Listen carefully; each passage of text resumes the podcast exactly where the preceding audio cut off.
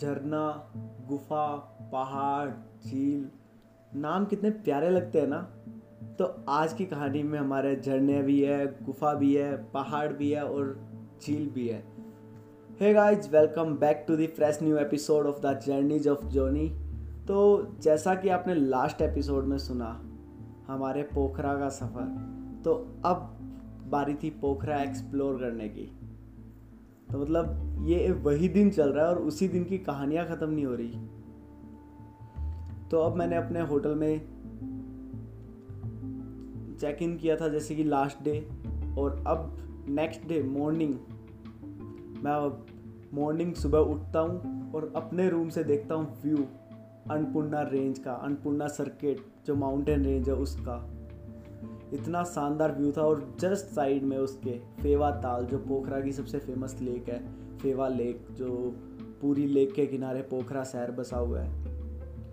और मॉर्निंग की शुरुआत होती है ब्रेकफास्ट के साथ, जो कि ब्रेड टोस्ट कॉर्नफ्लेक्स और कॉफ़ी थी। अब मैं ब्रेकफास्ट करके अपने रूम में आता हूँ और सोचता हूँ, यार, मेरे को पोखरा एक्सप्लोर करना है। बट नेपाल में टैक्सी का चार्ज बहुत ज़्यादा है। क्या किया जाए? सेकंड बसेस सर्विस इतनी एक्टिव नहीं है, इतनी ज़्यादा बसें नहीं चलती, क्या किया जाए? थर्ड, कोई बाइक या कोई स्कूटी रेंट पे लूँ तो बहुत ज़्यादा चार्ज है। मतलब मैं इतना कंफ्यूज था ना कि क्या करूँ अब? मतलब एक्सप्लोर भी करना है और कैसे करूँ? तो लास्ट में एक प्लान फाइनल होता है, वो होता है साइकिल का। यस मैंने एक साइकिल रेंट पे ली और स्टार्ट किया एक्सप्लोर करना, पोखरा शहर। तो मेरे होटल से थोड़ी दूर पे चला, मार्केट आई, मार्केट में मेरे को एक शॉप मिल गई, जहाँ से मुझे साइकिल रेंट पे मिली आई थिंक साढ़े तीन सौ, चार सौ रुपये पर दिन का था, नेपाली रुपीज़ की बता रहा हूँ। नेपाली रुपीज़ का उसका रेंट था। साइकिल रेंट पे लेके मैंने हेलमेट पहना। हाँ साइकिल पे भी हेलमेट पहनना मैंने।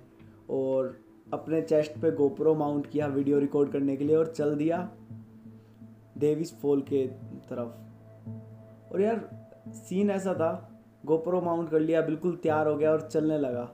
जैसे जैसे चलता रहा ना मैं, मज़ा आने लगा साइकिलिंग में। अरे वाह, क्या मज़ा है। मस्त मस्त एक्सपीरियंस साइड में लेक है, इधर मैं साइकिल चला रहा हूँ।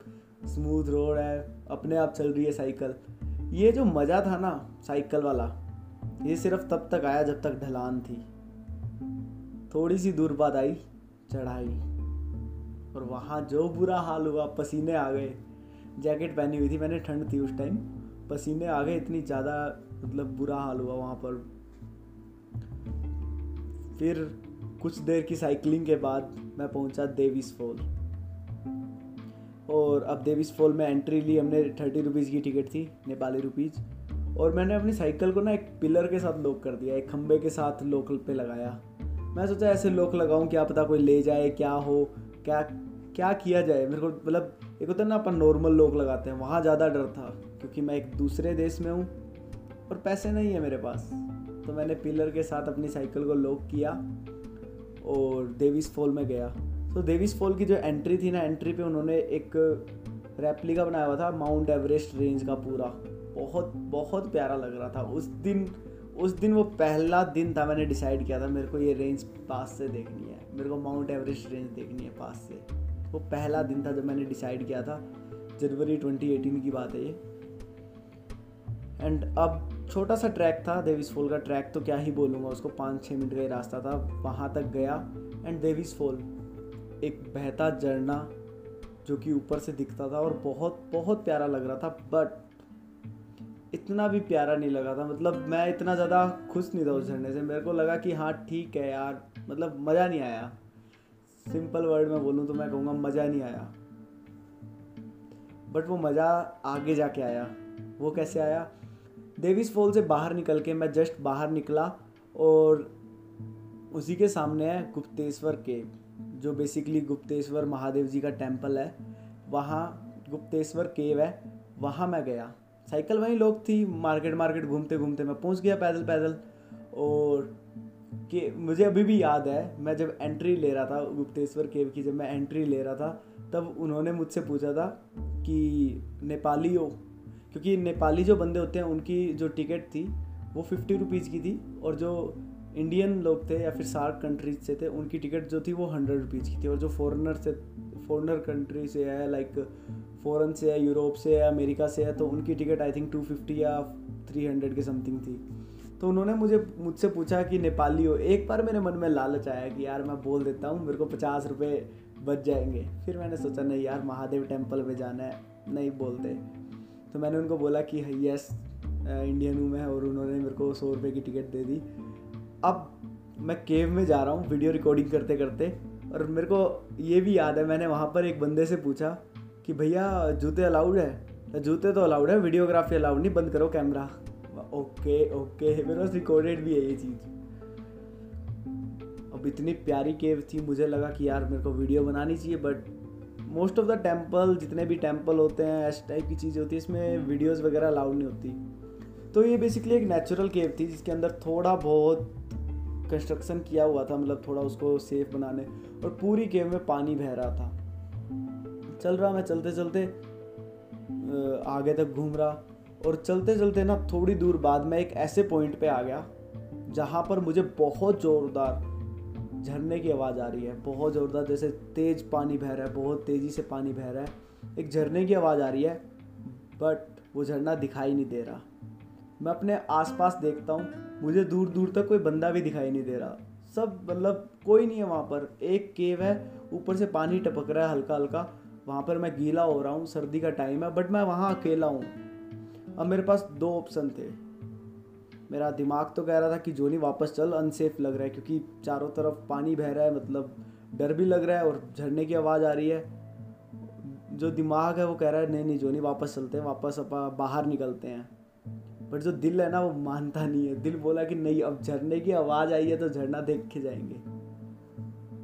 चल दिया मैं आगे की तरफ़ और वहाँ से जो झरना दिखा मुझे जो झरने का व्यू था, जो मैं देवीस फॉल से देख के आया था कि ये झरना ऊपर से बह के नीचे जा रहा है। वहाँ से जो व्यू दिखा, ये ऊपर से नीचे बह के नीचे कहाँ जा रहा है? बस वहाँ पर आँखें खुली रह गई। मुझे याद है, मैं वहाँ पर पाँच मिनट तक सिर्फ़ खड़ा रहा और वो झरने से, आप कभी झरने के पास गए हो तो वो हल्की हल्की पानी की बूंदें लगती है। थोड़ा नमी लगती है और वो बहुत बहुत अच्छा लगता है। तो वहाँ जो खड़े रह के उस झरने को देखने का सुकून था। मैंने अपने कैमरा में, अपने मोबाइल में रिकॉर्ड करने की ट्राई की बट वो इतना अच्छे से रिकॉर्ड नहीं हो पाया क्योंकि केव के अंदर था। केव के अंदर से एकदम बाहर से झरना दिख रहा था। तो रिकॉर्ड इतना अच्छा नहीं हो पाया बट वो जो व्यू था और जो वो वाइब थी वहाँ की, मैं वहाँ पर खड़ा रहा, सुकून से देखता रहा उस झरने को। और वो ऊपर देवीस फॉल से निकल के सीधा नीचे आ रहा था, दो के, केव के बीच से। मैं पहली बार देख रहा था लाइफ में। और अभी भी शायद मैंने ऐसा नज़ारा ज़िंदगी में कभी दोबारा ऐसा देखा नहीं कि ऐसे दो केव के बीच से ऐसे मतलब केव के एज है और बीच से ऐसे झरना बह रहा है। शानदार व्यू था। फिर धीरे धीरे मैंने देखा दो चार लोग और भी आने लगे। तो मैंने वहाँ पे लगभग आठ दस मिनट बिताए। फिर जितना आप पानी के जितना पास रहते हो, उतनी ज़्यादा ठंड लगने लगती है। तो ठंड लगने लगी तो फिर मैंने अपनी जैकेट वगैरह पहनी हो मतलब बीच में मैंने झरने के पास उतार दी थी ठंडा महसूस करने के लिए। फिर मैंने दोबारा अपनी जैकेट पहनी और वापस की तरफ़ चल दिया। वापस गया, टेंपल था, टेंपल में दर्शन किए और बाहर मार्केट में घूमा। बहुत ही प्यारा मंदिर था, बहुत ही प्यारा। उसके बाद मार्केट में घूमा देन अपनी साइकिल अनलॉक की। फिर साइकिलिंग करते करते अपने होटल पहुँचा। साइकिलिंग का एक्सपीरियंस तो ऐसा था कि यार मतलब मैंने काफ़ी टाइम बाद में साइकिल चला रहा था। इट वॉज़ लाइक मैं एक साल, दो साल के बाद साइकिल चला रहा था। कभी बचपन में चलाते थे साइकिल। और वो एक्सपीरियंस पहाड़ों पे स्पेशली पहाड़ी इलाकों पे, जब लाइक हम अपने मैदानी इलाकों की बात करते हैं, अपने दिल्ली, हरियाणा, यहाँ कहीं की बात करते हैं तो ईजी होता है साइकिल चलाना। बट पहाड़ों पर माउंटेन बाइकिंग करना इट्स लाइक क्वाइट डिफ़िकल्ट और एक्सपीरियंस जो था, वो बहुत शानदार था। दिन जो बीता, वो बहुत शानदार तरीके से बीता। और दोबारा अपने उसी होटल में गया एंड वही वही रूम वही व्यू वही चीज़ें। और अगले दिन का मैं प्लान करने लगा। और अगले दिन मैं थोड़ा सा दूर गया पोखरा से। वो था Mahendra cave and Chameri cave चमकादड़ों की गुफा बैट केव। बहुत ही इंटरेस्टिंग स्टोरी है वो भी। मैं बताऊँगा अगले पॉडकास्ट में।